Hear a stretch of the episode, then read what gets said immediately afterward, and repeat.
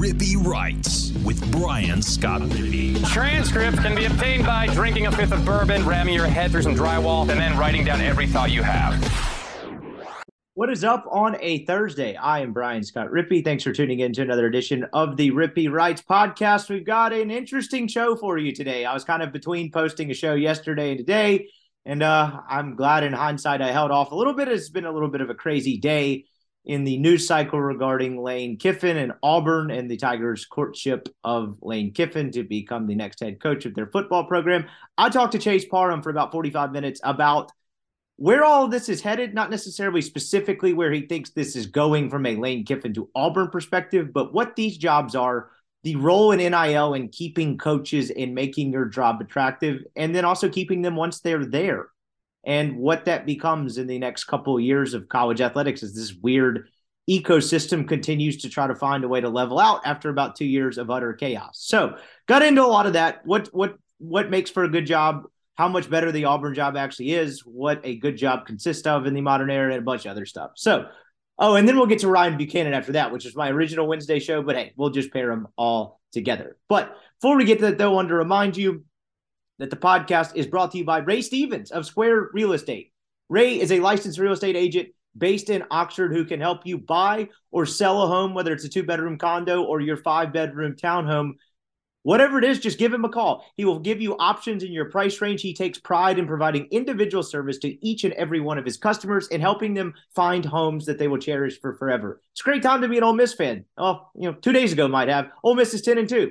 They're good at football, or excuse me, 8 and 2. They're good at football you know, no better time to have your own uh, getaway in Oxford. Maybe you're looking for that two bedroom condo, tired of paying for overpriced hotel rooms or staying at friends' places and want a place of your own. Give Ray a call. He'll help you find a place that's awesome and within your price range as well. Maybe you're looking to sell a home, go from one condo to another. Maybe you live in Oxford, wanting to put the house on the market. That can be difficult. Ray takes the hassle away from that. You can also provide you options in finding your next home. All you have to do is give him a call at 601 624 4824. Ole Miss guy loves doing business with Ole Miss people. I wouldn't send you to someone I don't trust. Please give him a call if you're in the mo- in the market to buy or sell a home or condo. 601 624 4824. Tell him I sent you and he will get you all set up and squared away. Broker number is 662 832 7777. Podcast is also brought to you by Skybox Sports Picks. Who is Skybox Sports Picks? Well, glad you asked. The world's best gambling handicapping website. The inventors of the Skybox Matrix interval, an advanced modeling mechanism that has helped propel Skybox to the top of the sports handicapping industry. Skybox raking it in on NFL this year, over 60% on that and college. Stop paying the bookie. You want to be paying him and having you ask where your supplementary income is coming from. All you have to do is go online, go to skyboxsportspicks.com, find a picks package that fits your price range. You can go all sports, you can go specific sport, college, NFL.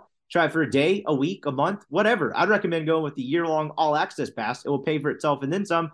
And boom, you're all of a sudden better equipped to profit than you were five minutes before signing up for Skybox. They'll send you their picks, a nice little color coded spreadsheet organized by unit, what they like most, what they uh, kind of advice. It's basically a menu, it's basically a playbook to make money. They're the only way to profit in the long run. Check them out, skyboxsportspicks.com. College basketball, their bread and butter that they absolutely murder every year. I cannot overstate that or uh, enough. It's not possible to overstate how good they are at college basketball. That's coming up. No better time to sign up right now. Skyboxsportspicks.com. Use the promo code RIPPY, R I P P E E, and that'll get you 20% off any purchase. All right, here is Chase Parham on good jobs, bad jobs, Ole Miss, Lane Kiffin, and Auburn. All right, we now welcome on Chase Parham. I wouldn't call this an emergency pod. I did ask you this to do this yesterday, planned for today. Um, probably wouldn't have had I known the morning was going to go the way it was because we sit here late on a Thursday afternoon. Um, we plan to talk about some of like what jobs are in the modern era, but just uh, high level terms. What's what's the day been like? Just a casual day at Rebel Grove? Yeah, something like that. You know, it's it's silly season is probably not the right word. We always describe this as is that, but you know, it's a it's a frustrating deal on on, on a couple different levels because a there's still games to be played. Um, Ole Miss plays Arkansas, and as we're recording this, just over 48 hours, something like that, and uh, 51 hours, and you're trying to focus on that to the point that you can or to, that your job requires. But obviously, there's a much bigger story going right now. Lane Kiffin, Auburn, And really, though, this is not what is funny about this story to me is that it's not as much about Auburn. I mean, it is from the standpoint of Lane Kiffin and very likely could get an offer and have a chance to go to Auburn and could be leaving for Auburn to be their next head coach. I don't know. Who knows? But this is about Ole Miss maximizing its ability to recruit and run its program in the modern era that is 2022 because frankly modern era today is different than modern era even a couple a, a couple years ago um you know nil has been a topic all day with the ways that they're marketing to Ole Miss fans the way that they're trying to fix some of the deficiencies that they knew about through the uh, the Grove Collective and ways that fans and donors can can interact and help recruit players and all these things. I mean, it's it's more about take a step back. And I know I'm rambling, but I'm I'm I'm a little out of it right now. Um, I take a step back, and the craziest part is just where we are as a sport currently. That what the conversation we're having is regarding a head coach potentially jumping to a program that is in most instances, if you're just really ranking them one spot higher, maybe from the pecking order in the division, and all because of what is essentially a football version of a political war chest that may or may not be bigger than another program's. Because you tweeted this yesterday and i'm sure you'll get to this anyway is nobody can prove any of these numbers. We're we're, we we keep talking about nils and how much they have to do this and this and look the proof's in the pudding you either sign high school kids or you don't and if you lose all of them then clearly you don't have the money that the, the teams are that are signing all those high school kids but at the same time this isn't like everybody's opening up their tax returns or their their balance sheets and showing everybody what they got. We don't know if it's four year deals or one year deals as far as how much you know how far that money's supposed to stretch. There's so many unknowns that you can really just paint and tell your own story. Every school has the ability to just publicly go, "Nope, I got this," or "I got this," or "I got whatever," and the media is going to allow them to manipulate that into the truth. I mean, you look at what has harmed Ole Miss the most from a a marketability standpoint, from a pecking order standpoint, all this kind of stuff from a PR um, note, if you will, is Chris Lowe's tweet or I guess interview with Ryan Brown where he said Ole Miss had one tenth of the NIL power of Auburn. Well, A, he was being hyperbolic, but everybody took him completely at his word. And then two, according to what? How? Says who? I mean, that's the craziest part of this is that we are I feel like we're all just on this big goose chase, and there's like a big puppeteer up here that's directing all of us to do whatever's next. Because let's be honest, none of this makes any sense, and we don't know half the time if we're if we're even talking about things that are accurate. If we're just really, really breaking this thing this this thing down to brass tacks. Yeah, you're absolutely right. That's kind of the first thing I wanted to get to was the actual NIL piece of this and what jobs are in the modern era versus what they are now in this age of NIL. Because I think I mean, a lot of like I would say the internet discourse has shifted toward Auburn's better job, more history, tradition. All that stuff doesn't really matter.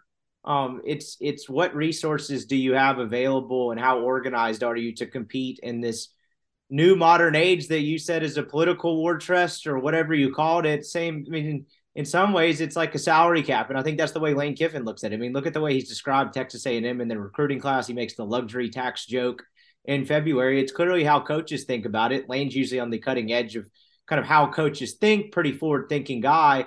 But it's the proof aspect of it that's interesting to me. And maybe it's part of being savvy and with it to where I mean, I hate to do like sound crass about this, but why hasn't Ole Miss lied? Why have they not called somebody and said, "Hey, we got ten million bucks in NIL"? And you know, it's the same thing in media across the board. I mean, I got down the crypto rabbit hole yesterday trying to figure out what happened with that SBF and FTX guy, and basically he just said like, "Here's what we're worth."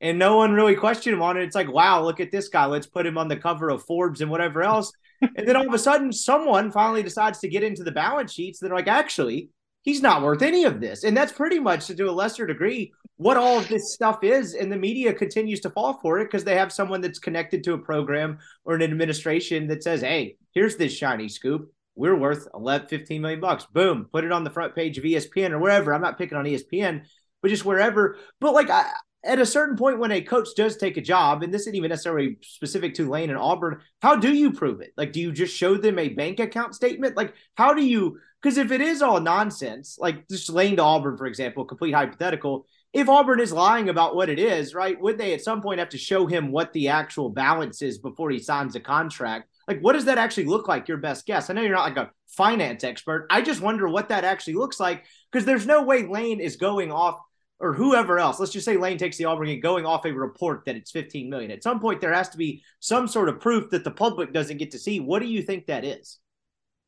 I mean, sure. I mean, I think it is bank statements to some extent. I think it's whatever value in that way you're doing that. So yeah, I'm, look, there's real numbers for every school. But again, you still don't know the setup for those numbers. Take Texas A&M for example. Let's just be really hyperbolic and go all the way to the biggest thing that we're aware of to make this simple. Is everybody keeps talking about oh 25 million, 30 million, whatever those things were. Well, Jimbo says this is a 30 million dollar signing class. Okay. Well, did that mean they were getting this right now, or does that mean over the course of their four years, like an NFL contract, this is how this is set up, and it's divvied out over once every four years, and you get this, and maybe it's front loaded or back loaded or whatever. And are, are, are they going to do that? You know, day after day after or year after year after year. I mean, you know what I mean? Like it's one of those deals where we don't even know enough information to take the dollar amount that's there and know really what we're talking about. So yeah, look, there's bank accounts or there's pledges. I mean, it's the coach will know because the coach has to know. But as far as the actual public, no, no, no. I mean, who, who the hell knows? I mean, you know, if Lane Kiffin is looking at Auburn or Ole Miss or you know Georgia West Tech, Jimmy Sexton's gonna be able to go to those schools and go, no, okay, so what does he really have to deal with? You have to show me some proof here, and then we go from there. From a fan standpoint, no, it's just all a bunch of bloviating, and you know what I mean. I mean, there, there's it, it's complete and utter PR from a fan standpoint.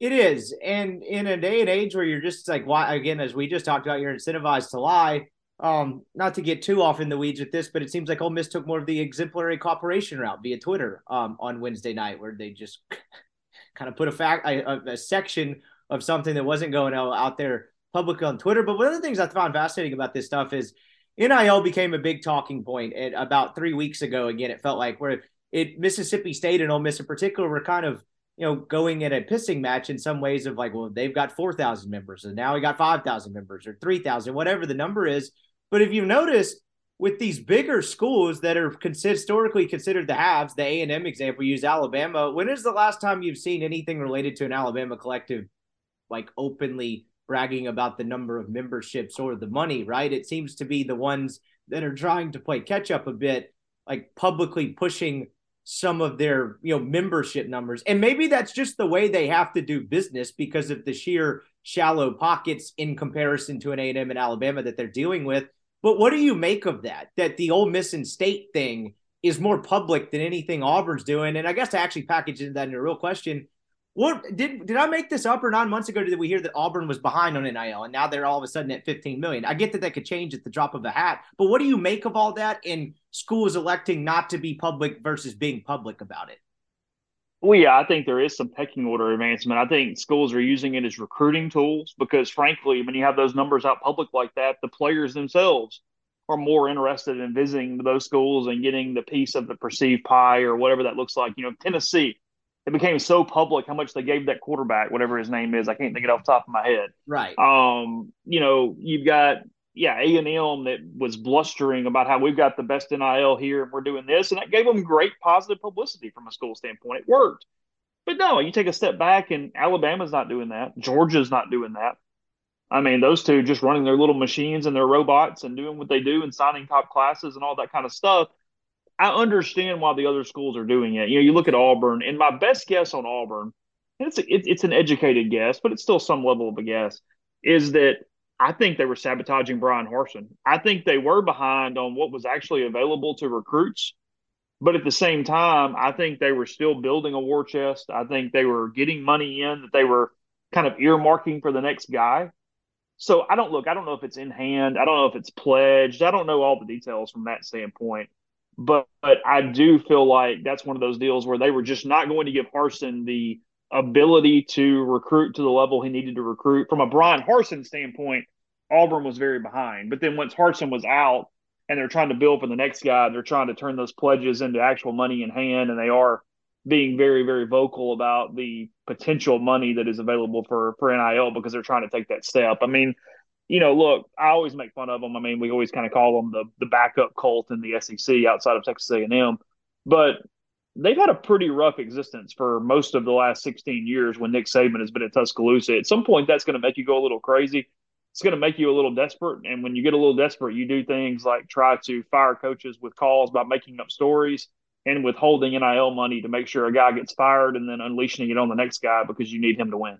Yeah, it's it's wild place to be because another piece of this, and this is the part that like fans don't necessarily want to hear. And honestly, I'm not necessarily sure it's a good thing for like the health of college football but is the fact that when you look at this Auburn job comparison to the Ole Miss job, like does Auburn, even if NIL didn't exist, have quote unquote more resources? Yeah, sure, probably. Do they have better facilities? Yeah, sure, probably. But they're also in the same backyard at Nick Saban and all that. There's all these things to consider, right? What Lane is built at Ole Miss, what he would inherit at Auburn. Though I think you can flip a roster pretty quick with the transfer portal. Hell, a first year head coach just won the West when he hit the portal harder than Ole Miss um, in his first year. I would say that's probably an anomaly as opposed to the rule. But when you look at all these factors and what like historically what coaches would factor into job, two years ago, all the all the craze was getting to nine million bucks, ten million bucks, the Jim Jimbo Fisher Godfather offer. As we sit here and record this, you know, Super Talk for Sports Talk Mississippi reported that Lane has an offer in hand to make him one of the top paid coaches in college football. Blah blah blah.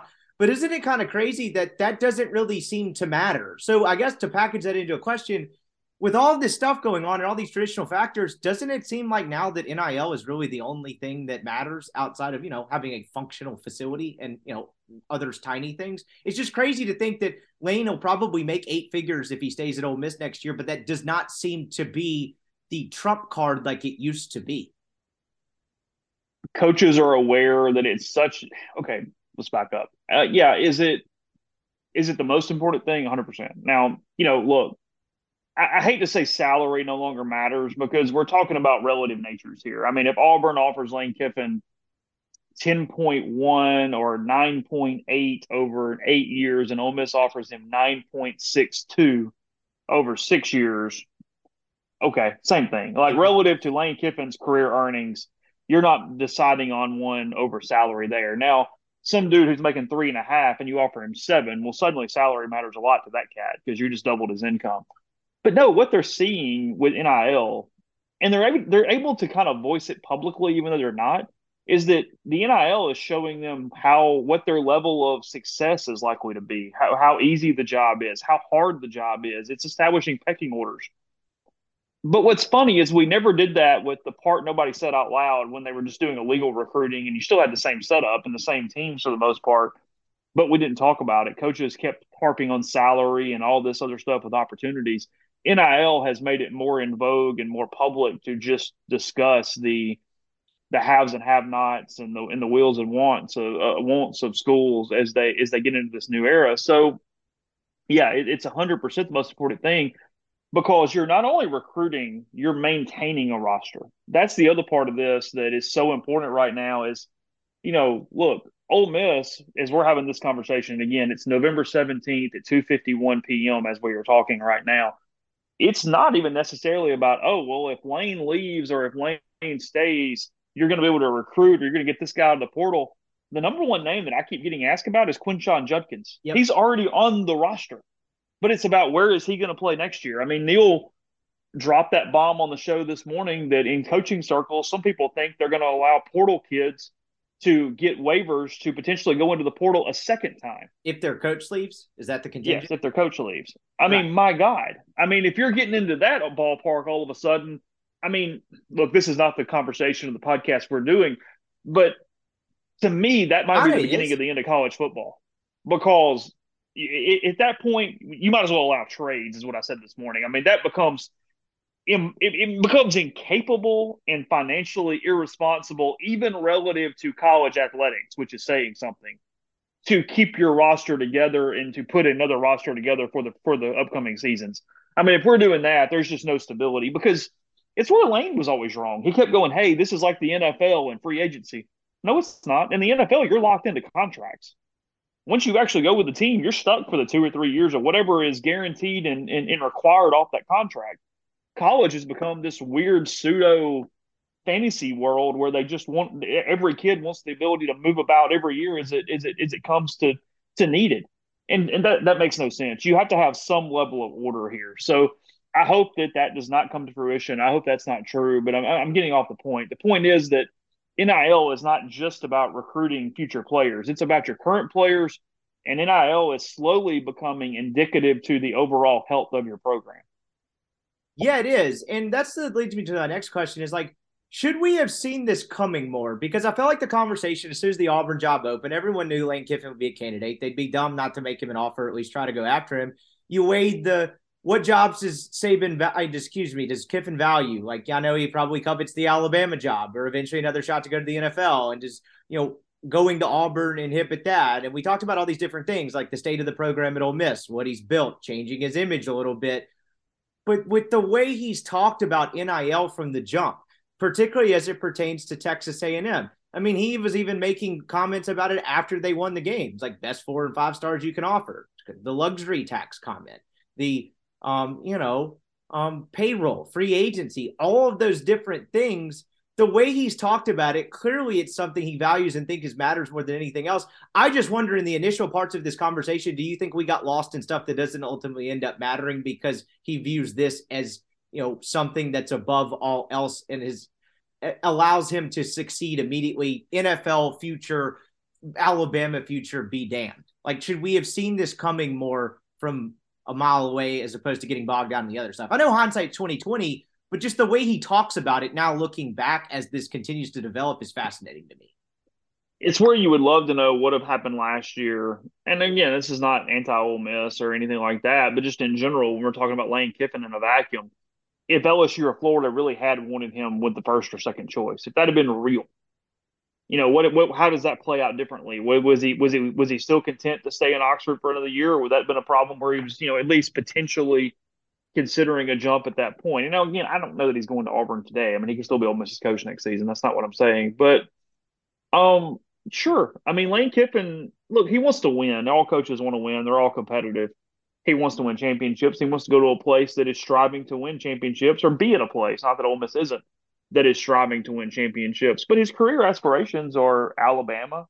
It's you know a, a program that is he sees as this you know what this king of the sport in a lot of ways because of Nick Saban and his time there, or the NFL. I mean, he's a competitive guy. He was at the NFL as a head coach with the Raiders way too young. He wasn't ready. He bombed. There's parts of him that a fits his personality. He likes the more professional demeanor around things. He doesn't like the the pomp and circumstance and all the crap that's around recruiting. He wants it to just be about production and contracts and benefits and let's go do our job every day. So the NFL suits Lane Kiffin really well in a lot of ways. Not that, you know, Ole Miss is a great fit for him too, but the NFL overall as a system is a great fit for him. And I, I do think you're right. I think it's one of those deals where he has these certain these certain aspirations for eventual challenges in his profession and that's probably what we should be looking toward. You know, I, I, made a point with, I guess I'd heard this week from somebody. I was talking to Neil about it this morning. It may have been on the podcast. In some ways, it's not just that Jimbo bugs him and he likes messing with Jimbo. It's that he's almost kind of making fun of Jimbo. That Jimbo gets all these players and has all these resources and still can't win football games. It, it, it, I think it almost kind of bothers him. Like you're getting all this crap and you still suck. Okay, well I'm going to give it to you. I'm going to make fun of you because you're you're an idiot. I mean, I think there's a part of it from that standpoint. He doesn't like him, but he also really enjoys needling the fact that it makes no sense that Jimbo can't win with the with the war chest that he has available. Yeah, I think you're absolutely right on that point, and it's kind of fascinating again looking back. It's like clearly he doesn't like the guy, but you're right. He's probably just like, look at this clown. It's almost like if I had this job, look what I could do with it, and this clown's going four and eight or whatever the hell Texas A&M is about to go. As we kind of like, if you look at this from the NIL standpoint, I thought for what Ole Miss is, at least in the early stages, I'm talking seven months to a year ago, was actually fairly proactive with Liston and the Grove Collective and getting all of that together. But it's it almost felt like to some degree, and this is not necessarily the fault of anyone or, or directed at anyone, but there's that next step. Now you have the organization to some degree. You're on paper. You're a seat at the table. Whatever analogy you want to use. What do you do next? Because it does seem like there has been some sort of lull in that regard. Maybe I'm speaking off base, but there's just so many factors that, like, okay, now you have this NIL thing established. Okay, you're raising a little bit of money. What comes next? Because what is comes next is now they have someone running it full time. And I don't know what in, went into that decision. I'm not saying it's the right or the wrong one. But as important as this is becoming, don't you think there probably should have been a little bit more value placed on who is heading that up as opposed to just getting a full time guy in place? And I'm not saying they didn't think about it. I just wonder, like, as this continues to become more and more important, like, do more schools have full time guys? And like, should Ole Miss, like, is there more, is there different set of qualifications for that position? I'm just fascinated to like just look back and try to figure out like did Ole Miss do anything wrong with the NIL thing? Because it went from I thought they were actually pretty good for what they were to eh, could they have done more? And I know hindsight's twenty twenty, but what do you see? Like, how do you see the progression of that? They got out ahead before most people, which is a great benefit. That's credit to William Liston with that. They needed somebody to really put together something that made sense, that gave avenues for donations, for name recognition, for a lot of different things as well as also understanding the law because you know hindsight's 2020 as you said at the time that it got started nobody was really sure if the ncaa was going to try to pop one of these entities over a lot of this stuff so he he was instrumental in making sure they fit state law you got to give the uh, mississippi state legislature a lot of credit for changing a lot of laws to make it real or, or creating laws that made it beneficial for nils to be able to operate. And it's it's a complicated question that you're asking because it's a couple different fold. Is you need employees, you need a system in place and an ecosystem in place, but you also can't take all your resources and your revenue to create those positions because then you don't have any money to pay the players. Like you can't take all the money and then hire a bunch of staff. And frankly, we saw this with the Grove Collective. I mean, Liston, you know, if they've had a 10% fee, fans got pissed off about that. When hold on, if I'm giving you, I want it to go all to whatever. Well, okay, some, but somebody's got to run this thing. I mean, it's one thing if it's just signing contracts and whatnot. Yeah, don't take ten percent. But when you're talking little literal leg legwork and the amount of effort and work that goes into being a full time employee to this and run it to the level that needs to bring in millions and millions of dollars a year, now that requires full time staff. That requires accountants. That requires fundraisers. That requires people that are going to have to get paid and get paid pretty well doing it. So yeah, you got to figure out where that happy medium is, how you put together the, the correct staff as much as the total staff, exactly the correct staff that does the jobs you needed.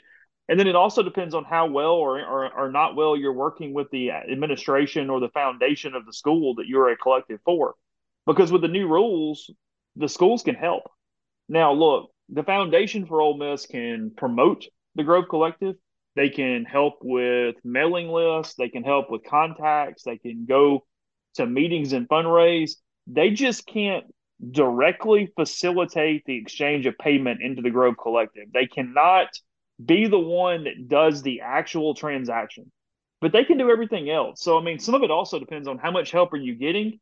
And that's hard for the schools too, because they have to have an NIL or nothing else matters. But at the same time, you can't just completely abandon your facility upgrades and your capital campaigns and all the things that you do as an athletic foundation. I mean, it's a it's a hell of a note, and it's not an easy answer for Walker and Denson Hollis and Keith Carter and the, the, the whole bunch in there inside their own tributaries. Wouldn't the Devil's Advocate that I don't even necessarily believe this. Wouldn't the devil's advocate to that be? Well, it was run by non full time people for years when it was under the table. And I get it's a little bit of a different deal now, but just the different structures of it is fascinating to me. I was talking to our buddy Antonio Morales, and you know, he's like USC fans, I think, are a little bit worried that like USC doesn't necessarily have like a great forward facing, like raising money collective. They just go get guys opportunities because the amount of business opportunities that come with Southern California. Whereas like now, Ole Miss seems like it's focused their efforts on fundraising. Where I mean, it, I'm not saying this is the right or wrong way to do this, but isn't there a path where you just let businesses handle it and let businesses sign guys? Like, do you not do, not do you need a collective, but do you focus more on that as opposed to just acquiring as much mass amount of money as possible, if that makes sense? I mean, sure. The problem here is we Mississippi just doesn't have the number of corporations right. to make that possible. That they're going to have to crowdsource. They're going to have to, you know, you get corporate dollars, you get big gifts. I mean, big gifts are still what move the needle here. I mean, I, I admire the more grassroots grassroots guerrilla efforts that are going to play. And look, that money counts too. I mean, small businesses that money counts if they can give 5000 10000 15000 20000 that absolutely makes a difference in a lot of different ways that can be impactful but it's really hard to 100% make that what you're doing. You still need the big gifts, you still need the capital campaigns, you need the big donors, even into a collective versus the foundation. But yeah, in a perfect world, you've got sponsors for multiple things, you've got a lot of businesses going on, and you're running, yeah, because that, that that can kind of run itself. but I just don't know where Ole Miss or Mississippi State or frankly Auburn for that standpoint. I don't know where they fit on that on that structure, but for a couple different reasons. One, businesses don't really like putting all their revenue into one school like that. Yeah. Unless it is very obvious that's just who they are and that's that's they're they're a fan of the team and it is what it is. I mean, you know, look look at Mississippi. I mean, we've gone down the road with C Spire multiple times as a potential advertiser, but they were very they've always been and I don't mean this negatively, I understand it's their business. They've always been a little hung up on, you know, we need, we need a Mississippi State equivalent. You know, it, it's don't let's we don't want to frustrate or, or do anything to the other side. And I get that, but you're getting that in a lot of NILs and collectives as well. I mean, there's a lot of businesses that are less willing to what right or wrong, because it's pretty much right now, execute pay for play for college football players at one school versus another, or just in that game as well. I mean, while you know it's crazy to think, but you have a lot of people who were a lot more willing to give money individually when it was under the table than right. they are now when you have to actually announce that's what you're doing. I mean, it's it's a it, it's a different beast. I mean, you're getting a lot of positives and a lot of people that are more willing to do it now. But there's the other side of it. There's still people that would be much more willing to do it when it went the other way. The last impossible question I'll throw at you before we kind of hit more ground level and then just get out of here is the the the whoever's running it like does this become an important position and we've always thought about like fundraising in whatever capacity is more of a school and an administration thing but in five years, like, do people realize actually you need someone that the coach jobs with? Like, complete hypothetical here, but like, if a coach at a school doesn't like the guy heading up the collective, wouldn't that deter him from leaving outside of just an endless, like, you know, sea of funds? You know what I mean? Like, does that become something that the incoming coach has, and it's a revolving door of people? I'm just, I'm so fascinated by the kind of lack of like the unorganized infrastructure in terms of how this is kind of coming together as a whole. Not Ole Miss specific, but like, does it become something where a coach like has to jive with the guy and he has input on who it is versus just an administration. This is the guy who does this. You could make the argument that the that in if this continues down its path, now look, maybe there's regulations, maybe it gets gets cowed, maybe it gets pulled out, maybe it does something. I I don't know the answer to that. But if it doesn't, and this thing just goes as is, you can make the argument, and maybe I'm crazy, and maybe everybody would be slapping me right now, going, "You've lost your dang mind." I think that the head of the collective would be the most visible person, maybe outside of the athletic director, and in some instances, almost as important. Yeah, I think that you're talking about resources, the ability to have them, the ability to put them into certain places, somebody you can you can get along with. I mean, because what you are at this point is you're a mix between athletics director and compliance officer. Because you have to get up against the lines of what's legal or what's doable or whatever, but not necessarily cross a couple of them but you have to be fully in tune with what that coach is trying to do and work with them in that manner. And you're very public, very front facing, and you're a huge fundraiser for the school by proxy of the football program or the basketball program or whatever it is you're paying money to. So, no, I think you're talking about if this path continues, athletic director 1A and then 1B is whoever is running your collective or your foundation or whatever is funneling this money into the NIL. Last point here as we kind of take this back to the ground level and wrap up is does this you've been around? I mean, I'm 27, but you've been around Ole Miss longer than I am. Sorry to call you old, but the uh, the, it, does this feel like an important moment in Ole Miss football and in Ole Miss athletics to you? Because I've seen a lot of the sentiment shared on the board and Twitter as a whole. If Ole Miss loses a head coach, and it's not the same thing as the Tommy Tuberville thing, to a division rival because of its resources from an NIL standpoint, whether they can help that or not that feels very demoralizing. I would imagine if you're sitting there as a fan, you'd be like, well, what is the point of any of this? Like this, this feels like a moment that could submit them in the pecking order. Whereas if Lane Kiffin is the head coach at Ole Miss next year, even if he leaves afterwards for the NFL or another job, not this specific Auburn job in this moment, it feels like a gigantic win that, hey, we're here to play. Like we can win. We can do all of these things Whereas it feels very demoralizing from a fan standpoint of why am I giving, why am I doing any of this if we can't keep an elite coach and keep this going? Does this feel like a pretty important moment or inflection point in the history of Ole Miss football and athletics as a whole to you? Nothing's ever as bad or as good as you think. So I'm trying to be a little more level with it. But here's the deal. Um, yeah, hundred percent. I mean, to whatever extent we want to say it, you're you're exactly right because you have without question, the most popular head coach in Ole Miss football history since Johnny Vaught. And because of technology and the way that communication works in 2022, the most popular coach in Ole Miss history. There, that, that, that, that's inarguable at this point. A coach who's two wins away in games he's favored in or will be favored in from winning 10 games in regular season back to back years after Ole Miss had never won 10 games in regular season before in program history. I get they play 12 instead of 11 or 10, but point still stands. Um, and somebody who brings you a level of relevance because their own personality and profile that you have not had previously, even though Ole Miss is more of a national brand people give it credit for being a lot of times. Hugh Freeze had Ole Miss as a national brand. So, in all those reasons, yes, it, it is incredibly pivotal. And it's incredibly pivotal because next year they're going to be really good. They got a lot of guys back. They've got a, a an elite running back back if, if, if he's still here if Lane's here, they've got Dart who's still learning and getting better by the day. I mean, the the roster sets up. Now it's got holes, wide receivers, stuff. Don't get me wrong, but there's a lot of people to kind of hang your hat on. Where this is going to be a top ten, top twelve team next year, and it's back to back years of winning. Where to me this matters. When you put that second year on top of that first year, you're no longer a cute story. You're just a team that wins a lot of freaking football games. I've talked about this all year. I've talked about it with you a good bit. But the more you do that, the more you beat it into the media's head. And the, look, the media doesn't matter. We're worthless from that standpoint.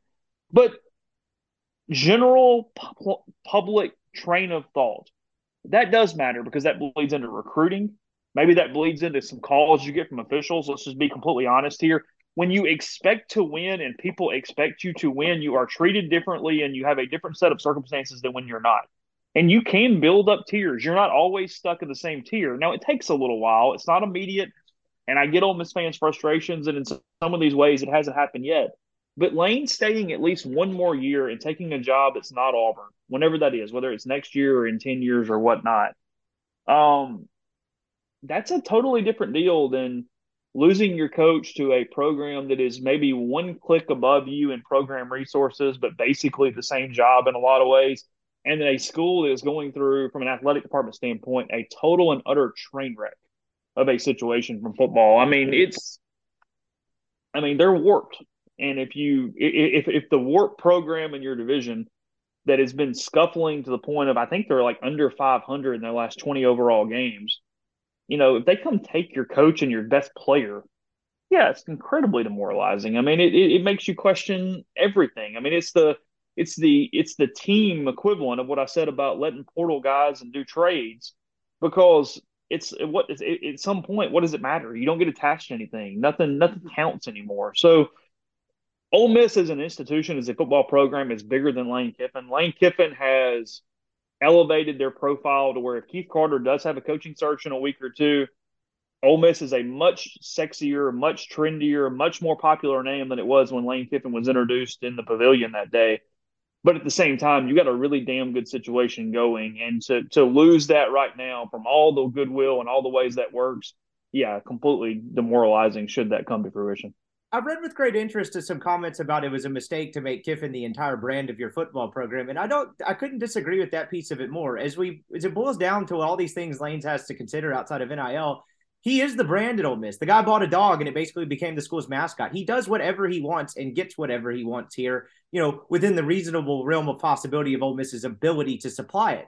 And I figure I think that's one of their their chips at the table at this point Whereas if all these things he's considering at Auburn, you know how that booster culture works. You know how that thing, the entire deal goes there. He won't be the brand and he won't get to do whatever he wants when he wants. The kissing babies aspect of it, the showing up to fundraisers, there will be some semblance of that even if he wins a bunch of football games, that will rub people the wrong way. Maybe if he continues to win at an elite level, it doesn't matter and they turn the blind, sho- uh, blind shoulder and it becomes more of a Saban like situation. But you made a very salient point on the podcast earlier this week that I listened to on the way home from work. You said he has Saban esque control over this program, which is true. It's not the same thing as Saban in Alabama, but I think what your point is is a good one. Whereas I think that's an advantage for Ole Miss because I don't think he'll have that at Auburn. That is at least one small thing he has to weigh, doesn't it? Yeah, there's no question whatsoever that his level of control at Ole Miss is higher than his level of control at Auburn. Period. End of story. Not even, not even worth mentioning. And that's something that is very important to Lane because of his, I guess, you know, ability or the way he sees himself. You know, his confidence in himself, but also just kind of the, his personality and the way he wants to operate. I mean, that matters too. Is that he simply does not want somebody with a hand on his shoulder all the time. He wants the ability to move about, to just run his program. It's It's all like Saban. Hey, when I need something, I'll ask you. Otherwise, barring something big, just kind of leave me alone. I mean, we can be in contact, but you know, if I don't return your call for an hour, it's all right. I'm going to show up on Saturday and I'm going to win a lot more games than I lose. And then at the point, that's what you're paying me for. Cool, sweet. All right, let me go. And I mean, Keith's done that. Keith's done a really good job of trying to give Lane Kiffin everything that he wants. He stays out of the way. He helps him when he's there. He Lane knows that the phone's always on if he needs Keith for something. But no, this is not this booster culture like is at Auburn. I mean, that's been the funniest part of this. You've got multiple Auburn media members who have been like, "Oh no, it's it's a new day, and we're the the boosters are staying out of the way, and John Cohen's going to tell them where to stick it." Uh huh. Sure, they are. Yeah, I'm I'm really going to believe that that Jimmy Rane's going to go. You know what? I'm going to step aside here. You guys can have it. I'm good. I'm no. I, I, no longer even have an opinion, John. Go ahead, do what you like. Yeah, come on, give me a freaking break. So no, it, it's it should be something that Lane weighs very very carefully like the lack of shame to report that after you just covered two like chapters of a coup by boosters is just enthralling to me. Last thing for you is this has NIL made this and more annoying to cover? Thank God I don't do this stuff full time anymore. You look more tired than at any point you wrote the book currently as we sit here. But like, I mean, if I have another buddy text me like for in the last two weeks, it's like heard they've already got a number and the deals in place. It's like, dude, that's not how this works. And you saw that on Sunday night and Monday night with basically this just internet manufactured groundswell of Kiffin going to Auburn. Now it seemed to materialize more in the days since, but not because of that. As you guys continue to try to dive in and dig through all this stuff, has the NIL aspect of it, the internet stuff was already there. Has that made this thing harder and more annoying to cover?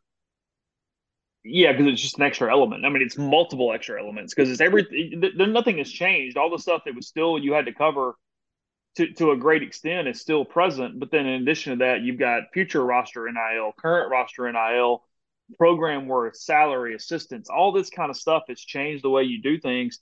And it's made the timeline so much bigger too. Now we're talking about transfer portal, even though there are windows now, it's year round. Hey, is this guy getting in? What about this guy? Well, Ole Miss recruited him out of high school, so now they're going to recruit him again in the portal, right? Or you know, where's Barion Brown going to go if he leaves Kentucky?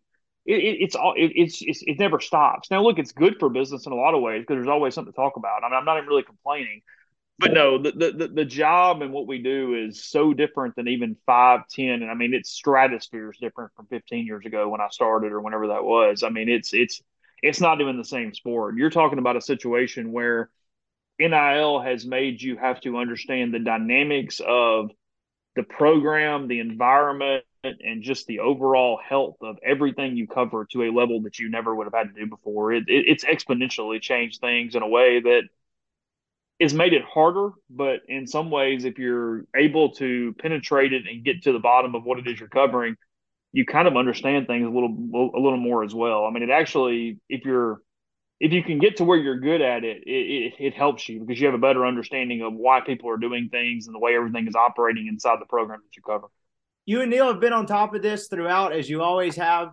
Um, there's no better time to subscribe to rebelgrove.com. There's no place you'll get any better information. I encourage you to do it. In the spirit of this week, as we go our separate ways, you know, it just feels like the theme of the week. Can I have a raise? Uh, sure. Yeah, hundred uh, percent. I'll give you a uh, let's see, zero point eight percent raise, something like that. Yeah, is that good? Something like that. I, it's more. Around, that seems fair. That's negotiating 101. I'm sticking around in Oxford for the foreseeable future. He is Chase Parham. I appreciate the time as always, man. And uh, stay tuned to this roller coaster ride. Appreciate it, bud. All right. That was Chase. Appreciate his time as always. Probably would not have asked him to do that when I did, uh, had I known the day was going to play out the way it did. But uh, that was not an impromptu pod. We had had that planned. We're going to talk about some you know high level stuff, and then uh, then this happened. But I appreciate his time as always. Before we get to Ryan Buchanan, I wanted to remind you the podcast is brought to you by LB's University Avenue there in Oxford. Go see Greg. If you're a Rippy Wright subscriber, that's rippywrites.substack.com. Get a free newsletter from me a couple times a week and discounted meats. Right now, it's a 16 ounce prime strip for 20 bucks at a $5 pack of sausage. Just go show Greg proof of subscription. He'll get you set up with the Rippy Writes package and you'll be good to go. Then go find all your own favorites. Oxford is so lucky to have a great butcher shop like LB's. Greg wants to make your grilling experience great. There's all kinds of different cuts. I like the tri tips. Filet burgers are also always awesome. All kinds of delicious sausages, fresh seafood. If you're going to throw something on the grill this weekend, stop by LB's. You will be better for it. Check him out. LB's University Avenue there in Oxford.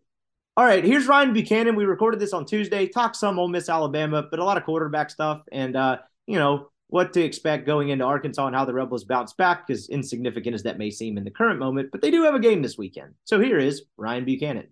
All right, we now welcome on former Jackson Prep Ole Miss legend Ryan Buchanan. Uh, here back after Ole Miss's 30 to 24 defeat to Alabama. We'll get into that a little bit, some big picture stuff. How are you, my man? You were at the game this weekend, were you not? The it's really fun but a uh, tough weekend and a tough loss to accept, I guess. But yeah, I was there, and, and me and Oxford was great. Just uh, was a bummer, man. Saturday night. Yeah, it was, and uh, I mean, by all accounts, it was naturally a pretty dejected locker room for Ole Miss. Obviously, we'll get into the quarterback angle in a second, but I do want to kind of maybe let's just start with that. You've been in this position before, um, whether it's 15 after Arkansas or obviously the 14 after the Laquon injury. Actually, I uh, had Laquon on the pod last week, courtesy, courtesy of our guy Michael Portner. I talked to him a little bit about that. When you have a game like this, when you have a team with you know pretty large expectations, and you hit that point in the season, you know only two, three teams are going to meet their expectations in terms of like tangible championship goals. When that finally does come to an end, particularly kind of in the fashion it did for Ole Miss this weekend, same case for you guys. How difficult is it for you to pick yourself back up off the mat and go prepare for another SEC opponent the next week? Tough. I mean, there'll be guys. I, haven't looked at our you know injury list or anything and, and see who's banged up, but to come, I mean, just there's so much hype going into this game, and and I guarantee that every single offensive defensive player, they know how well they played, and to the point of controlling the game to the very end and let it slip away. I mean, it just it's not just having a loss, but to lose in this fashion, and to to, to be at one loss, and then you have this game. Um, and you had your destiny in front of you. So that uh, it, it is tough. It's it's not easy at all. Um, but at the same time, I mean, look, these guys, as I always say, you get to play in front of you know fifty thousand plus fans every week, um, wherever you play, and you know you want to go out and you're giving everything to this team. You, you're bought into the program. You, you work out year round, and you practice a lot for you know these 10 12 weekends uh, of the year so anyways, it's uh it, it's it's gonna be tough, but I think they'll rally back and and then hopefully come out for Arkansas. But yeah, it's definitely not easy, and it's it is kind of deflating after this. Yeah, I mean, you heard Lane talk about it too, even extending into Monday, where he was pretty dejected in his post game press conference on Saturday night. And though he didn't explicitly say it this way on Saturday, he kind of followed up with it on Monday, where he's like, yeah, look, I mean, we've turned the page. I've kind of required myself to turn the page. Those guys have to. It's part of my job as a leader to do it. But I think I was mostly just disappointed for the players to be that close in that moment to beat that program. Like I kind of impressed upon these guys. You only get so many opportunities, if any opportunity, to do that, and to not to do it was disappointing. And I thought it was very interesting to hear Lane talk like that because he doesn't really talk in like big picture sense um, very often in that regard. And so I think it was obviously very evident that you know this was a huge one for them. I know Lane puts Alabama on a pedestal. I mean, um, for lack of a better phrase, this is his Super Bowl in a lot of ways. He really badly wants to beat that program. He really badly wants to have a team to beat that program. And so I thought that was just an interesting aspect. This post game press conference, I would say, was different, or the post game reaction was different than most. As we dive into the game a little bit, same deal. Felt like it was like um, Groundhog Day again. We were texting each other like first, second quarter, and you're like, "This is awesome, right?" They're hitting those quick hitting routes. They're going tempo. You know, they're moving it up and down the field. They're having some success in the passing game, and then it bogged down a little bit. Now this one is a little more understandable when you have the freaks on the other side of uh, the defense, as you do with Alabama. But just from an Ole Miss offensive standpoint, whether it be quarterback centric, kind of what did you see? What did you like, and what did you not not like? Look, it was positive. That was the best offensive play calling. Now, look, I'm talking from a 30,000 foot level, not just. Yeah. I can't blame whatever we did on that last possession, our last four plays. I'm talking for the entire game, how we came out. If you want to go up against Alabama, I mean, I learned this from playing. You better come out hot and you better get ahead, and you have to stay ahead from that first snap. First, you know, whether you, if you get the ball first, you got to put a touchdown um, on the board. And I look, Lane elected not to kick that field goal you know, people can say what they want. Hindsight is always 2020. I think when you play a team like that, um, you got to have touchdowns. And we got, you know, we got down there pretty quick. Our offense is clicking. You know, as a coaching staff, at least watching our defense, we probably did not know that they will come out the way they did and would stop Alabama from getting across the 50 yard line three times in a row. I mean, if if you know that, yeah, you take the points. But we haven't seen that all year. Right. So I can't fault them for doing that. But I was excited because this is a lot of what I've harped about on um, what I think fits our offense. And it's not just me. I mean, this I've had lunch with Javon Patterson this week, and he was a couple years below me, played underneath Freeze, and played in some big games as a, as a freshman, sophomore while he was at Ole Miss. And look, when you can't block five seconds as a passing uh, offensive line, but you're really good uh, run blocking, and they like blocking down and blocking downfield, and you have the best uh, running back in the nation back there. That fits you. Um, so what you do, you, you do go up tempo. You have quick throws. You make favorable throws for Jackson. You don't make him sit back there and try to find a way out of a pocket on third and nine. I mean, we had we have to always be in third and one to four and in a manageable distance. Um, especially when you go up tempo, you can't be set back like that. And we did it, is what I'm saying. We we, we had a lot. Alabama plays man coverage a lot. They'll have they'll have some type of cover one, and they're going to press you and play bump and run on your outside guys. So what do we do? I mean, we targeted that, and Jackson, I think, showed really well. He got away with obviously two picks. I could have turned that game completely differently, but his throws and back shoulder throws to to Malik, uh, those aren't easy to make. They're, they're, a little bit easier to make in the red zone, uh, but he was putting that ball on the outside shoulder to where either he could get it or the side or it'll be incomplete. And those are the throws that are favorable for him compared to a shallow cross across the middle, and you have to wait till a guy clears the internal backers, and you got to see through the line. Obviously, does not do good in those situations, but when you have a boundary throw that's a shorter distance, and they are giving you that cover one look, the line really they can kind of go downfield if they want. It could be an RPO, but I don't know if they're RPOs or not. I mean, they're pretty quick throws. But the fact that Lane was letting him throw those and we had a pretty high completion of them. You're going to get a PI. I mean, not going to. You're going to get a PI incomplete, um, and you, you know you, you, keep them honest. So I love that we targeted that. It was favorable for Jackson. It was favorable for the offensive line, and that kept us ahead in the possession. Then we come back with a run, you know, with our great running offense and our scheme there. So I think we balanced that really, really well. Um, and had a lot of those quick throws. And, you know, when we did take a shot, I feel like it was less predictable. Um, it was good play actions when we do take a shot on early in the possession. I think we had one, maybe it was second and four. I mean, that's when your offense is open. And we did a play action rollout. I can't remember if we completed or not, but I'm like, that's cool. I mean, that's great. It might have been second and three. But if you're in third and manageable, those are the times to take shots and put up points against Bama. And we did on some of those. Um, so it was called pretty well. I think Jackson showed his talent pretty well. But, you know, there's a couple, again, that it's crazy if you make that, that bad pick, especially when you lose momentum versus Alabama early when he threw two right to him and they dropped it. That can change a game. He got away with it and then kept playing better and learned from it. Um, obviously, it wasn't perfect, but he did what he did, did what he needed to do to win that game, in my opinion. Uh, his runs were great, and Kiffin called some great runs for him. But um, I was happy. I mean, I, I, it's hard for me to complain. I mean, we ran what we did versus LSU kind of after the first quarter and what we did versus A and M and and uh, and, and Auburn, I, I probably would have been pretty frustrated if we went down, you know, seven to twenty four or something like that. But we didn't. We jumped out ahead and we stayed ahead. We stayed aggressive to go up 17-7. And I, I think every Ole Miss fan in America can agree that um, you can never lose momentum versus Alabama when you're up, especially when you have Alabama at home and you're up. You can't have that fumble before half. And that's and it doesn't just deflate us or or fans, etc. That makes and Alabama's on a two loss year. You got to remember that. They're not undefeated right now competing for a national championship. You don't fumble that and you go up 24 7 before half. That changes that game completely. And um, you know, I can't say one thing or another, but when your offense is clicking and you take the wind out of their sails before half on a two-loss Alabama team, and you have them at home, there are things that, you know I feel I would feel a little bit better about that game.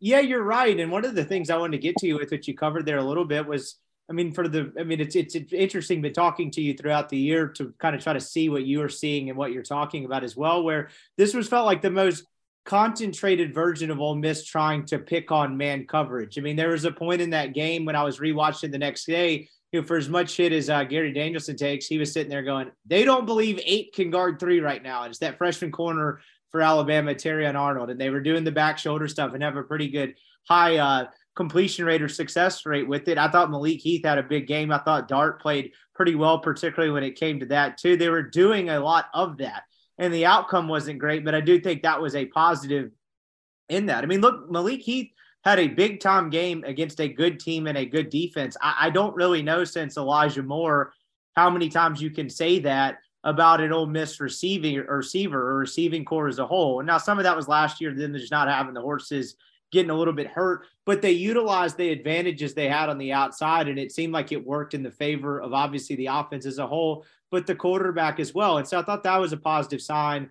And then you mentioned that I thought the turnover before halftime was obviously a seminal moment of that game. You're right. When you're playing an Alabama team, I mean Alabama in particular, but like a really good team like that, I mean, I just remember sitting there thinking in the moment, this needs to be 17 7 at halftime at worst. Maybe you can break one, have a good drive in a truncated amount of time, go up 24 or 20 to 7. But this needs to be a 10 point game at halftime at worst.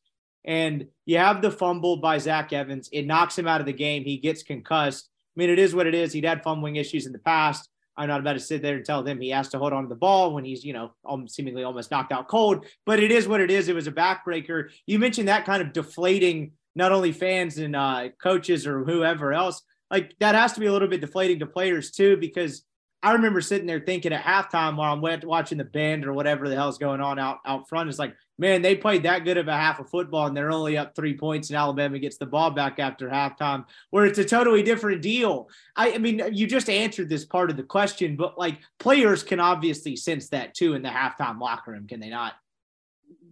Um, and look, no one's thinking this is over, dude. Everyone still's got the dog fight in them coming out at half. I mean, you know where you're at, but it, in Alabama, and I believe, I mean, he, they scored on that drive before half, correct?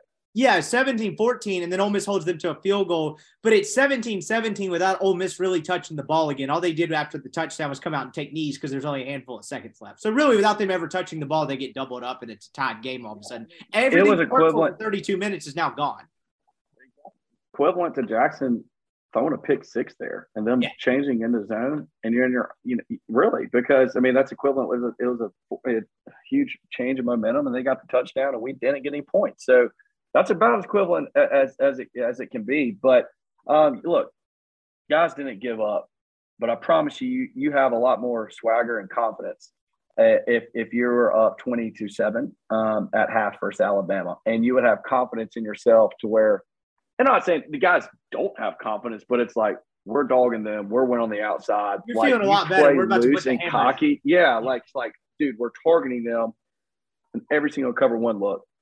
Let's go put up 42. And it's it's like a good, good swagger and confidence. I mean, we had that 2015. We're like, we're a better team. They don't stand a chance. We're gonna. I mean, we should have put up more, which we thought we did. I mean, we, you know, we didn't. But that was the mentality you had instead of almost questioning, man, like it's a three point game. I better not screw up this coverage and get beat deep or this game's over. You know, like you just, it's a, it's a different mentality. Um, so yeah, I mean, that, that was, that was definitely it. That was probably the biggest play of the game.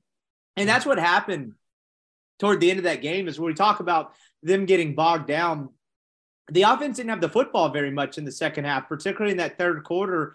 You know, Ole Miss Alabama scores to make it 17 17, and Ole Miss goes down and has that drive 11 plays, 75 yards. They put it up to go 24 17. But then Alabama has almost a seven minute drive to come back down for the answer. And so now it's 24 24. Ole Miss has a quick three and out because Judkins' run gets blown up and they don't really have much success beyond, like in a second and third and long situation beyond that but like it's two possessions, right? Like even when you're playing well offensively, you're going to have a bad possession where it's like, all right, we got to punt it away a little bit. Maybe we'll get an opportunity here to where it's like, I don't know, maybe we're up four, we get it back to 11 or something like that. So all of a sudden, the way the game played out, it's tied. All of a sudden, they have the ball in the fourth quarter, and you don't really feel like you've done like a lot badly as an offense. It's just the way the game played out. And that I think that kind of speaks to everything you're talking about. And then, kind of along those lines, it's a whole different deal. No matter how much success you're having on offense, where you're up 10 pretty much the entire second quarter, you're up for most of the set, you know, the second quarter leading in the second half. Then all of a sudden in your third possession, which really felt like your second possession of the second half, it's a it's a tie game. Like get the game's called a little bit differently. It just feels different, does it not, as opposed to what you're talking about when you're up 10. play calling, you get tense on play calling, you get tense at playing. Um, now, like, you know, Judkins as running back is not going to get tense. You know, you get that ball, but you made second guess. I mean, I'm not saying Jackson did or anything, but like you're more cautious about making throws, et cetera, when you're kind of in that situation and you're losing momentum and they come back on you. Um, so Which is it- just a natural part of any game in the fourth quarter. Right. It's That- oldest that- thing or an underdog thing, right? Exactly. I mean, that's exactly what it is. It's just it. it gosh, it's amazing to think of how that how that could have changed. Uh, look, I, I, it is it is what it is, but I think you just can't. You know, look, other games you can say that versus lower tier teams, but not when you have a lead versus Alabama since the first snap of the ball, and and and you come out hot and you're at home. So that's why I was just saying how hard that was.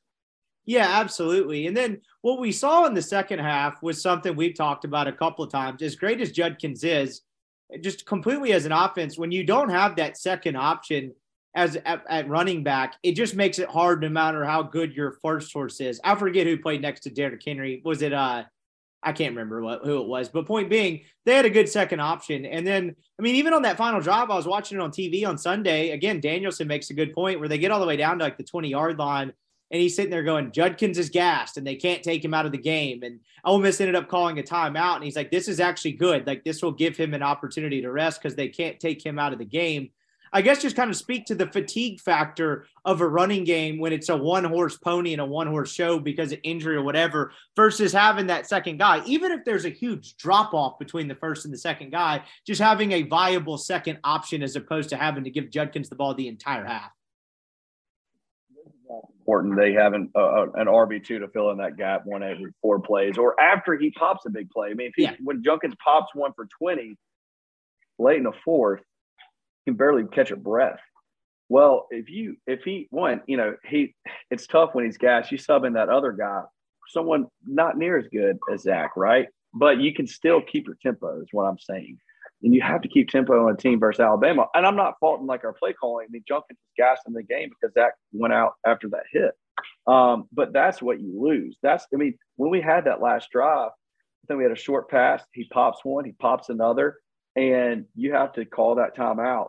You got you let them sub, you let them get fresh. Their D line's now fresh and getting their their their calls on the defensive line and their front set to where, you know, if they've studied a certain formation where we run certain plays off tackle or a counter and they get to see that, they're going to stop it. And, and I, I feel like you can avoid that when you had the RB2 for one, just one to two plays. He come into pass block. I mean, Yeah. that's the thing. I mean, you just popped a long run and you run it well. If you kept the tempo, then went play action off of that on first down to take a shot at the end zone, or like, like that's the time to do it. He has that long run. Well, let's not slow down. Let's go play action here. Don't let them sub. They're in man coverage. Or do a 15 yard comeback. The DBs know they cannot get beat beat deep. If I I, I would call maybe 10 to 12 yard comeback, sideline to sideline. Jackson's been hammering that all game. Malik's been hammering that all game. And you break that off. That's an but that's a quick play. I don't think that would be successful if we came out of a timeout and we did that. And we got them to get set. And our line and, and now we're slowing down and we're making a pass play. I'm talking something quick, first read on the sideline. If they're giving you that man coverage, they're probably not going to switch out a man when they're on their heels like that after those first couple runs. But you didn't have that second run about to come in there to block for that throw. And and look, you can say what it is. I'm not the offensive play calling caller. Um, I'm not watching Alabama's defense every week. I try to reiterate that. I'm not trying to be act like I'm an offensive coordinator from the stands, but th- that's the difference of not having an RB two to come in there and sub because you lose that momentum, you lose them on their heels, and and then that's when we get in trouble. Is when we try to pass and we try to drop back and go a three four man route, we don't block as well for that, and we have to scramble. That those are not the type of passes that we do well. We do well off a big time run or a big time pop play, or we're going fast, or we, it's second and three, we do a play action again, kind of unexpected throws more say, I guess, like that than saying, hey, we're slowing down, we're in shotgun, we're going four wide. We don't block too well for that. Not off of subbing Alabama defensive line. And to your point, like even like having to call the timeout versus just a pure substitution is a huge difference. Like they get down to the 20 or the 12 or whatever it is. If you can run Evans in there and even just allowing Alabama to sub instead of go to the sideline and talk about it and come back and all that makes a huge difference as well. Because even if they sub in a defensive line, you can pop him with Evans. And now it's second and three and everything is open to where because they didn't have that option, they have to go to a pass or not have to, but they went with a pass And then all of a sudden it's second and 10. And honest to God, I mean, I don't know if you were probably somewhat the same way. After Dart and uh and uh excuse me, Heath kind of had that mix up. Heath goes in, Jackson throws it out. Like after that, where there's really no other option, I didn't feel confident they were going to get those next 10 yards because of what they had available to them. Like that just makes a massive difference. Third and 10 is going, that's that's a very we have never done that this year. We would have had to uh look, I mean, you can always say should have done this, should have done that. But at least knowing our offense, we had to get some kind of yards on that second and 10. I don't care if it was even Casey Kelly dragging underneath, chipping the D in, and we dump it off to him for four yards. I mean, if we could have gotten five on, on that set, if we could have been third and five, our conversion rate in our playbook is, is a lot more favorable to us than being a third and 10. And that, that was the biggest mistake, not what we called them third and 10, but how we thought on that second and five, how we should get yards. And then kind of the, the last thing on this is when you get down in that area, you talk about tempo and it's still being a factor but when the field shrinks and it becomes second and 10, and you know you got a gas Judkins and you've already kind of gone to that sideline, how much does that limit what you can do? Because you've talked about a couple times this year. You mentioned earlier in this podcast when it's a drop back three, four route thing, Dart has to look around the field, maybe a couple routes in the middle. It doesn't go as well. So when they're in that scenario, they've already tried the sideline thing. They can't really sub. There's not a huge threat to run like just from your vantage point or however you can describe it, how much more limited are you on those final three plays, second, third, and fourth down when the field is shrunken too? I mean, it couldn't have been any kind of crossing route. He wouldn't have had time if we let a guy, even a slot guy, go from one hash to the other. He wouldn't have had time to do that. Um, we've kind of exhausted that with Malik to go our sideline throw. Um, it would have had to be just a two man route, and I mean, just a classic five yard out on the inside, go on the outside by Malik, run off the DB on the outside, and hit him on the outside shoulder. I mean, I don't know. I mean, there there are things like we had kind of our one of our go to plays under Freeze for three or four years. It's the very first play I ever learned. Um, it's a three by one set. Um, you, you you know have a tight end as your third guy. Usually going to start off on leverage on the mic, and he, you just kind of find that pocket, I guess, in the sense like it's kind of quick out, but he doesn't really run out. It's just put on his outside shoulder. But your strong safety is taking number two, and your and your corner is taking number, you know, your outside X. You just kind of find that pocket right there. It's one step, throw it on the right shoulder, get four or five yards, in a sense, and that's a pretty good go-to play. That's and now look if they had like, you know, cover a one high look, you can throw the slant or whatever you wanted to on the backside but that's something that's a pretty high percentage completion. It's not really a drop back, it's a one stepper. It's a one step, feel it, throw. And you just know that both, you just, you know, you can see pre snap as a tight end lining up where I need to be. You can just time it up. I mean, that's kind of what you need to do because we're not going to go outside and we don't have time to r- run these guys downfield, not with our offensive line and where we're at and not having uh, someone to block in there. So that, you know, that's what I might have done if the threat, if the running threat wasn't there at the time with Judkins gas congrats to you. You are no longer a current SEC athlete, so you can't be suspended or fined for your comments. But a lot of big talk about this week has been about officiating. And without getting too far off in the weeds to it, because I do find it nauseating. A lot of the talk, I would say the rational talk, has been around the SEC's propensity to pr- protect its big brands. Um, I mean, look, I'm not a conspiracy guy. I generally just believe it's widespread incompetence by guys making, you know, 10, 12 extra thousand bucks on a weekend. They're not full time guys. But then you see stuff that happened on Saturday and you're like, is this shit run by the mob? What's going on here?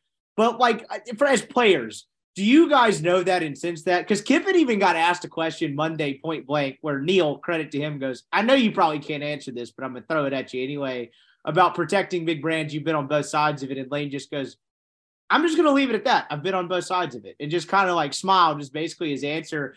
As players, how cognizant are you of that, the officiating, that whole thing that can morph into a conspiracy? Do y'all know, like, eh, do y'all sense that in a game at all?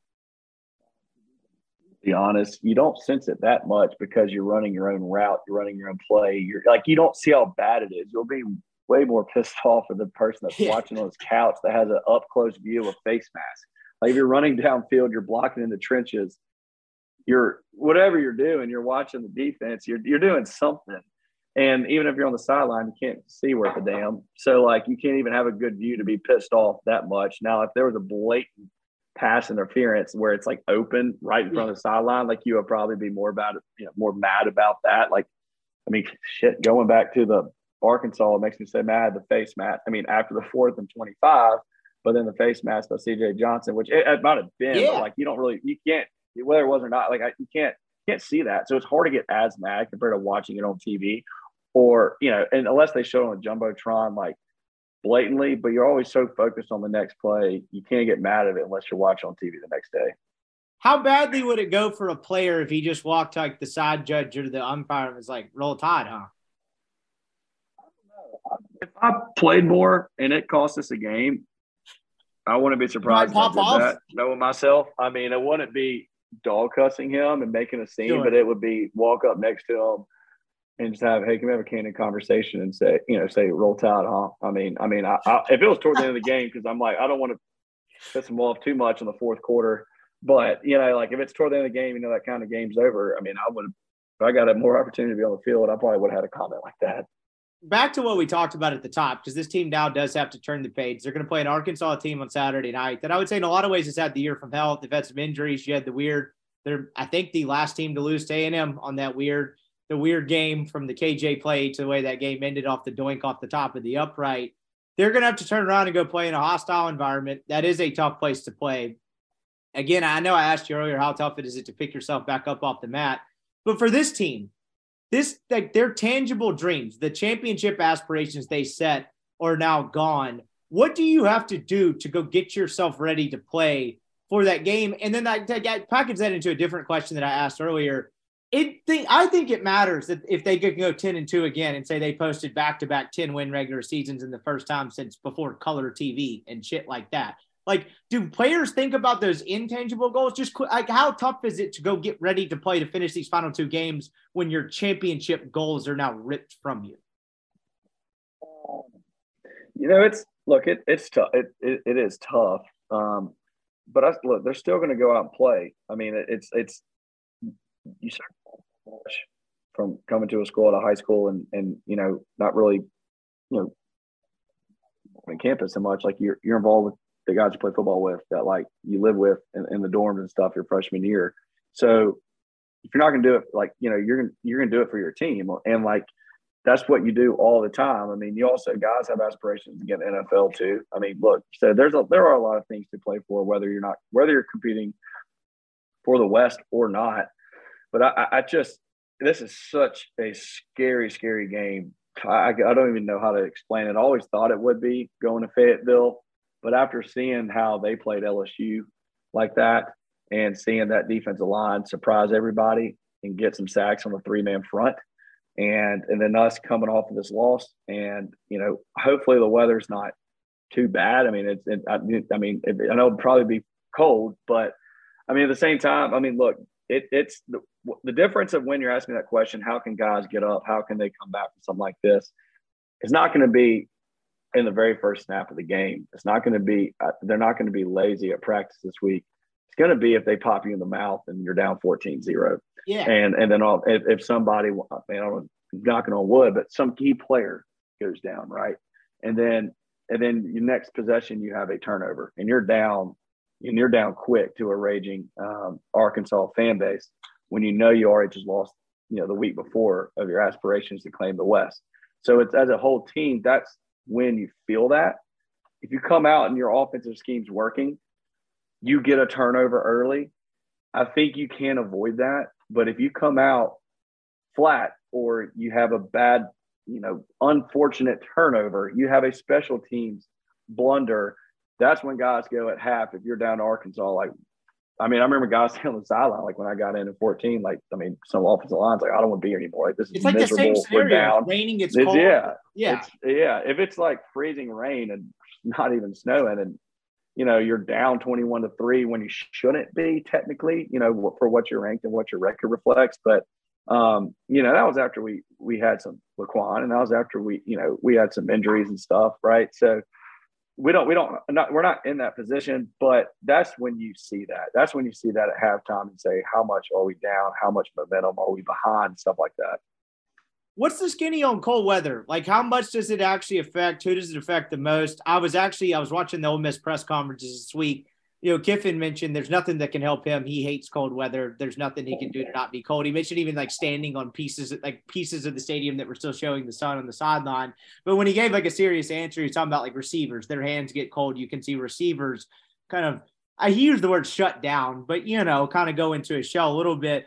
We'll keep it at quarterbacks though for now. Does cold weather is matter as much as like wind and other stuff? What is it like as a quarterback playing a cold weather game? Wind's a lot worse. Wind chill is, is, is pretty horrible. Um, okay. I mean, I don't know how you play for the Chicago Bears. Quite honestly, it amazes me in, in December and January. But um, if it's wet, so, wet and cold is what's tough. That's what freezes your hands. I mean, that's that's what makes your hands just absolutely freeze up. You don't have a strong grip on it. Um, once, you, I mean, look, like you know, if you've been on a sideline and you come in, I mean, you're not you don't know you're coming in i guess essentially. Like you're, you're freezing. It's like a fan. It's like coming out of the stands hey you're going in in 10 minutes or five minutes whatever you're going like get ready. You know that's essentially what it is. You're not warm or anything. You don't get to, you got you're standing on the sideline.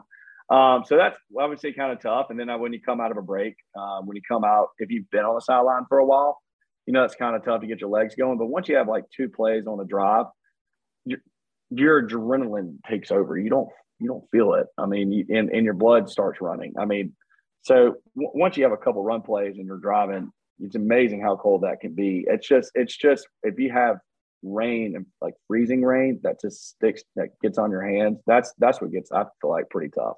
Were you a glove guy? Like, what's the difference between throwing like throwing with a glove on your throwing hand. I imagine that's more for rain, but do some guys do that to keep warm? What is like the glove situation, particularly on the throwing hand for quarterbacks in cold or wet weather? I don't think there's necessarily any sort of wet weather forecasted, but I do think it will be cold and windy. What is kind of the glove situation with QBs and what you like to do and did not? I got that being in the South. I mean, I, I it's too sticky. I, I I don't know how you get rotation on your football personally with it. Um, I just I have no I have no idea how. Um, but again, I've never practiced with it. I think uh, we tried it a couple times in practice, maybe a game, and it, it it still sucked. I mean, I would personally change footballs, have more wax on a football. Like a newer football sucks. I mean, I don't know. Most quarterbacks like a worn in football because you have more stick to your hands that way. I, I have no idea how Chad did it. That's, I think that's one of his greatest attributes as he could throw with the newer football uh, that was still slick. And and I was like that, that I didn't really work for like Bo and me and, and, most other guys, but I would have to have like a punter's ball almost that you could grip. Maybe not as pumped up as much. You don't want something that's hard as a rock throwing that, so you can get your the index finger Let's go. Yeah, you, you have your you can have your uh, index finger pressing into a little bit. It helps you get a little bit more grip on the ball. You may not get as much rotation, but you're gonna have a better grip to make a throw. So definitely wouldn't want a completely pumped up new football. That's impossible to personally throw when it's slick and rain and all that. But I would just have an older football and, and, and hopefully a little bit, take a little air out of it. the last piece of this, the wind is what sucks, right? Like, can you describe? And I'm not sure you've had scenarios, whether it be practice, game, whatever, like throwing into the teeth of a wind or a crosswind of that. Like I, again, I always have heard that's affected more than cold weather. You confirmed that earlier, but like how bad does it suck, and how much does wind actually affect the football when you're trying to do what you're trying to do out there? Anything that you put uh, a trajectory on. I mean, with this speed of guys, you got to throw at least 45 yards and you throw it almost before they come out of a break. You just both aim at a spot on that hash for whatever hash they need to be at. And you just use the receivers again. You never really see them, especially if a deep post to the field. You don't really catch them that much. You just know the in, in, internal timing in your head. Um, but when you have that win, and I've trained, I guess, quarterbacks and done lessons, they have they, they will throw balls behind them, and it's, and you'll see, you know, imagine just a deeper route and guys stop for a second. It's almost like a jump ball. It's typically if you're that's when you're going into the wind you just have to release it so much early. You cannot make that distance of 55 it turns into 42 which means you got to anticipate uh, you got to sorry my dog barked. Uh, you got to anticipate it a little bit earlier like that. Um, so I, I mean you just got you got it your short stuff yeah it's not in the air long enough. It's when you go down the sideline you know if you have a back shoulder it needs to be at 15 not 25 you have a quick fade down the sideline, it needs to be off a one step, not a three and hitch footwork. Um, you anything that you see step up in the pocket, get out of the pocket, set feet, go deep. Guys are usually going to have to stop their routes and come back to it, I, unless I mean you just can't do that. I mean, no matter how far you throw it, it it it cuts off ten yards, man. If it's straight in your face like that. Can it be comp to a golf shot at all? You know, t- ten yards. Uh, oh, not bad. Ten miles an hour uh, wind. I, I I don't know, uh, but it's it affects it. Is all I'm saying last thing I really had, particularly on the Ole Miss front, is obviously there's a bunch of stir up about the Kiffin to Auburn thing. We talked about this either pre A and M or post A and M, and not to be like too repetitive, but this is when it becomes like agent season, silly season, and all that. I know we talked about this last time. You mentioned kind of the practice aspect of it. There was a weird internet deal on Sunday night that I didn't think was actually bred out of anything of substance, where all of a sudden, you know, you got some asshole from Barstool talking about, oh, Lane Auburn, Lane Auburn, or whatever you guys are on social media. Like as much as you try to avoid it, I know it doesn't necessarily get addressed, but when it gets closer and closer to the end of the year and you have some other a coach with interest somewhere else or just rumors of shakeup, you can even internally on staff. How do you guys kind of block that out? Is it there just too much going on, even for you as players? I know it's got to be somewhere in the back of your head. What do you? How do you think they're handling any of that this week? You don't, you don't talk about it. No one's gonna. I mean, you know, being as young as he is, not having spent three years with Lane or something to say, hey, where are you going on this? You know, I got two games left in my career where he's young in his career. He found a great home underneath Lane. So, yeah, I mean, it, when you see something, oh, I just talk, get on a message board or something on a message board gets posted to Twitter. Everyone's scrolling through Twitter and Instagram and come across it. Everything seems real. You know, this guy taught, I have a good sources at Auburn. I heard Lane did this. He talked to him, and it's like, I mean, this it would you they believe it just as much as fans. I mean, I'll be honest. I mean, I don't think guys are looking to find the latest stuff on a message board. I mean, sure. no one's looking for that. I'm just saying if it comes you across your feed, yeah, you can't avoid it. There's no way of avoiding it. It's it's it's just going to be there. I mean, I don't. So, uh, and again, it's if he's gone at practice uh, this week on Tuesday and Wednesday, now that's going to affect a lot. I mean, if he's over there on a meeting on the week of Arkansas on Wednesday, which is the biggest practice of the week, to put in your place and, and, and, and to put on pads, um, that will really affect it. I mean, that will if you don't see your head coach there. I know this is 100% a hypothetical, but you said something that was really interesting where you're talking about Jackson being young in his career. If you have an older player where he's got no dog in the fight because he's like done or whatever, and he has a real close relationship with the coach, like say you're a fifth year senior at Ole Miss. You had been starting for three years. Say it's 2017 or whatever the hell it is. I don't know. And there's some Freeze to Florida buzz. Again, all complete hypothetical. Would you be feel comfortable if you're just sitting in his office and being like, "What are you thinking here?" Like, do you think that could happen? Oh, I would. Oh, I mean, if I'm having my last year and you've had a good year and easily, it's just different. It, uh, if you're just new to a coach, if you have a good history with them, like I think Matt could definitely ask him that. That's I mean, what I, I was thinking. Hey, coach, if I'm on the thought. way out, I mean, I, I, if I'm on the way out, like whatever it is, you're going to the NFL or not, yeah, I mean, I would, I would definitely approach him. I mean, you're the, the quarterbacks are the closest guys to a head coach on a football team. If you have an offensive play caller, you know, head coach, um, that's in every single meeting with you and most offensive staff meetings, and they're the ones that yell at you. you know, like you are, you're you're right next to them. You spend a lot of time with them, and they're the guys that recruit you out of high school. So yeah, I mean, I, I, but it's different. Like if you have a lot of eligibility left, you're trying to figure out where to go. Maybe he does, maybe he doesn't. I mean, if you're definitely older, that, but that would be an easy question to ask.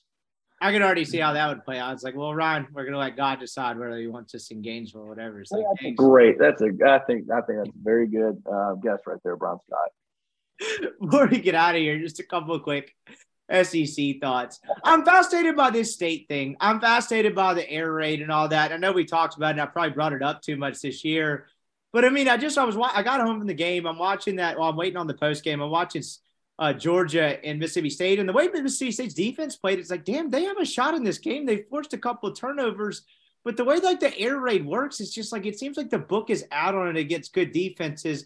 Just as more and more as you continue watching. I guess this is the way I'll ask the question. Would you have liked to have played in an air raid scheme like that, the purest of the purest, or would you have preferred to have more of a, I don't want to say normal, but air raid concepts with running stuff mixed in, like the whole five yards and find a guy and all that. Would you have enjoyed playing in that versus some other offense? But no, if you're not winning games, and because you you're you're you throw seven times in a row, you, you get you know you get used to your timing. Your timing's impeccable with that. You get a ton of completions, you get a ton of yards and you play better because you're, you're fresh. You're not you don't have you know two runs back to back, and then they're sitting on a pass. I mean, it's like yeah, they're sitting on a pass every time, but our concepts are going to have one guy open no matter what. The way we draw this up, and you're rolling, you got confidence. Like yeah, like to be the best quarterback to get out of get the best out of a quarterback and out of yourself. I think you should be an air raid. And I didn't watch that game, but they do have a good defense. And if you do have a good defense, and then all you know, all of a sudden, like you're air raiding it, and you don't you don't take time off that clock, and you go three and out one time, you're putting a lot on it. That defense on the field a lot, and it can't reverse bigger teams. You can have a really good defense, but it's tough. You're not scoring a lot of points because they're on that field a lot, and they're not. You're not taking off anything on that clock. So that that's kind of the, you know, that's kind of the downfall of it. You know, again, they played great and had showed their good defense early, but you get one down. Yeah, and that's the part you mentioned to it off the top is like the part that sounds like it might frustrate you the most is where you go back to the sideline, where in a lot of normal cases, and look, I'm not saying I think Leach is a good coach. I think what he's done is pretty revolutionary in college football. He's won a ton of games and what is all like what would otherwise be considered college football outpost.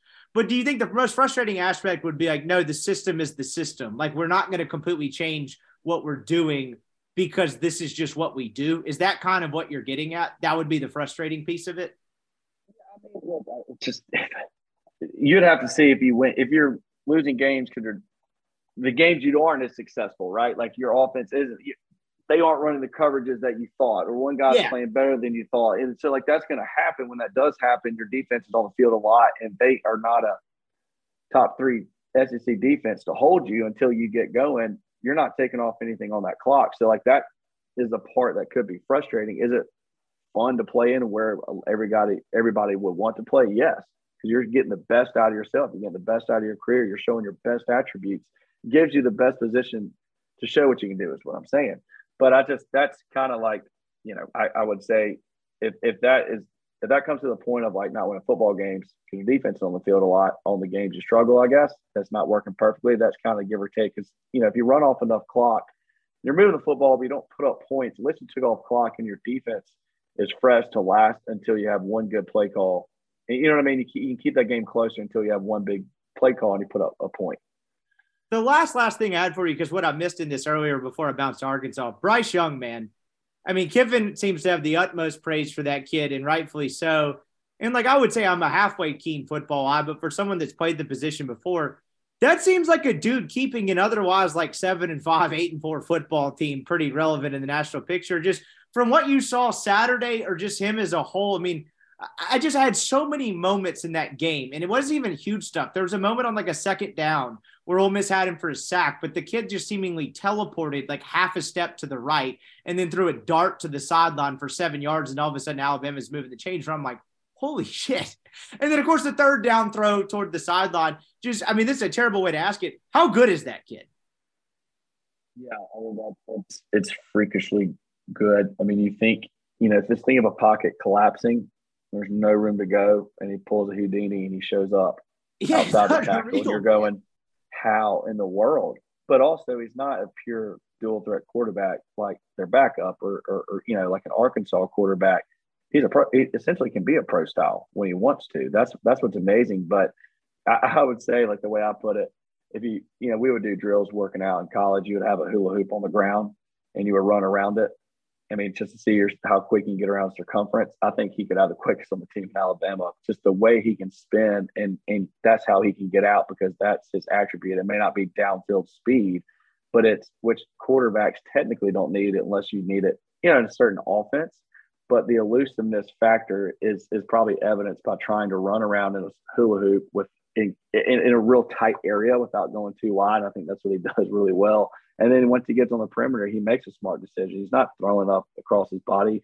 He knows where he's putting the football and he's accurate with it when he's on the run. So he does keep them alive. I mean, I, I think he definitely does. What is the key to being accurate on the run? Because that's when you guys kind of footwork mechanics get out of whack, like you're running from your life from some just 280 pound behemoth. When a guy like that is so accurate on the run, how are they doing it versus guys that don't? Because this kind of gets into your quarterback instruction on that. Like, what is the key to being so just freakishly accurate while you're mobile and in not a normal passing form, for the lack of a better phrase? Well, it's not just, and I believe this. I've seen, don't know you know hundreds of thousand lessons and a lot of hours on this. I've done it myself, and what you know what the run, I can feel it in my body, and then pass it on to other kids. It's look when you're actually when you do a play action roll out, you know, play action to the left, reverse out, you're on the run, hit a 15 yard comeback to the field with no pressure. You do have to have that front shoulder closed before you release it. You really don't want to close, keep it open with an open chest, close the left shoulder, then throw. You kind of want to have that torque already built up you know, once you get in your running form, like you see him sink his hips, I'm gonna start to close my left shoulder. Now I'm going. Like as I'm kind of going. Biggest thing when you got to do on the run, and you'll see when some of these guys do it. And you really can't see it on TV. Really, definitely don't on the field. One, if you have room, if you don't have a backer flying up at you, just imagine the situation. You have pressure from the backside. You have a, you know, you get out of a pocket. You have defensive linemen on your back, on your heels, but there's no one technically about to light you up in your face, right? you see yeah. that a lot. No one's coming forward. If it does, you're tossing it. So it's typically going to be at your back. And you may, and look, you're not going to have time to sprint for your life and then kind of close that left shoulder. I'm not saying those situations. I'm telling you, like you have the ball in one hand and you're escaping. If I can just take when I go close my shoulder and rip it, if I can take one step downhill, that's what I always teach. One step. I can be running flat down, you know, a white line if I make that throw and I take my momentum keeps going directly horizontal to the sideline, that ball will die. If I can run to the sideline and as I go to wind up my right arm, I take one step with my left or right, hand, however it is, you're running a lot. But as I wind up the throw, I take that one step downhill throw.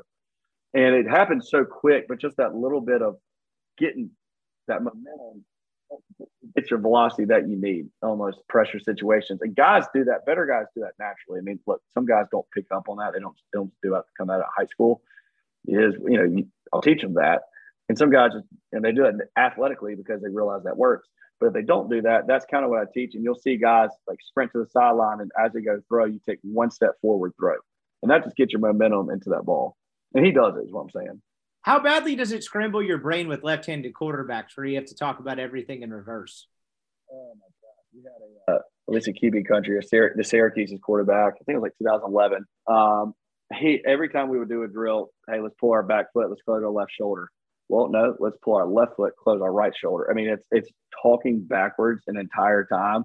I, I end up telling some kids like, hey, uh, I I learned to do it left-handed a good bit on a lot of my footwork, but um, I was like, you're I, they're they're raised whether they're playing baseball or whatever sport to watch a coach perform something right-handed and they can translate it to their brain to go left-handed. But it it definitely is different.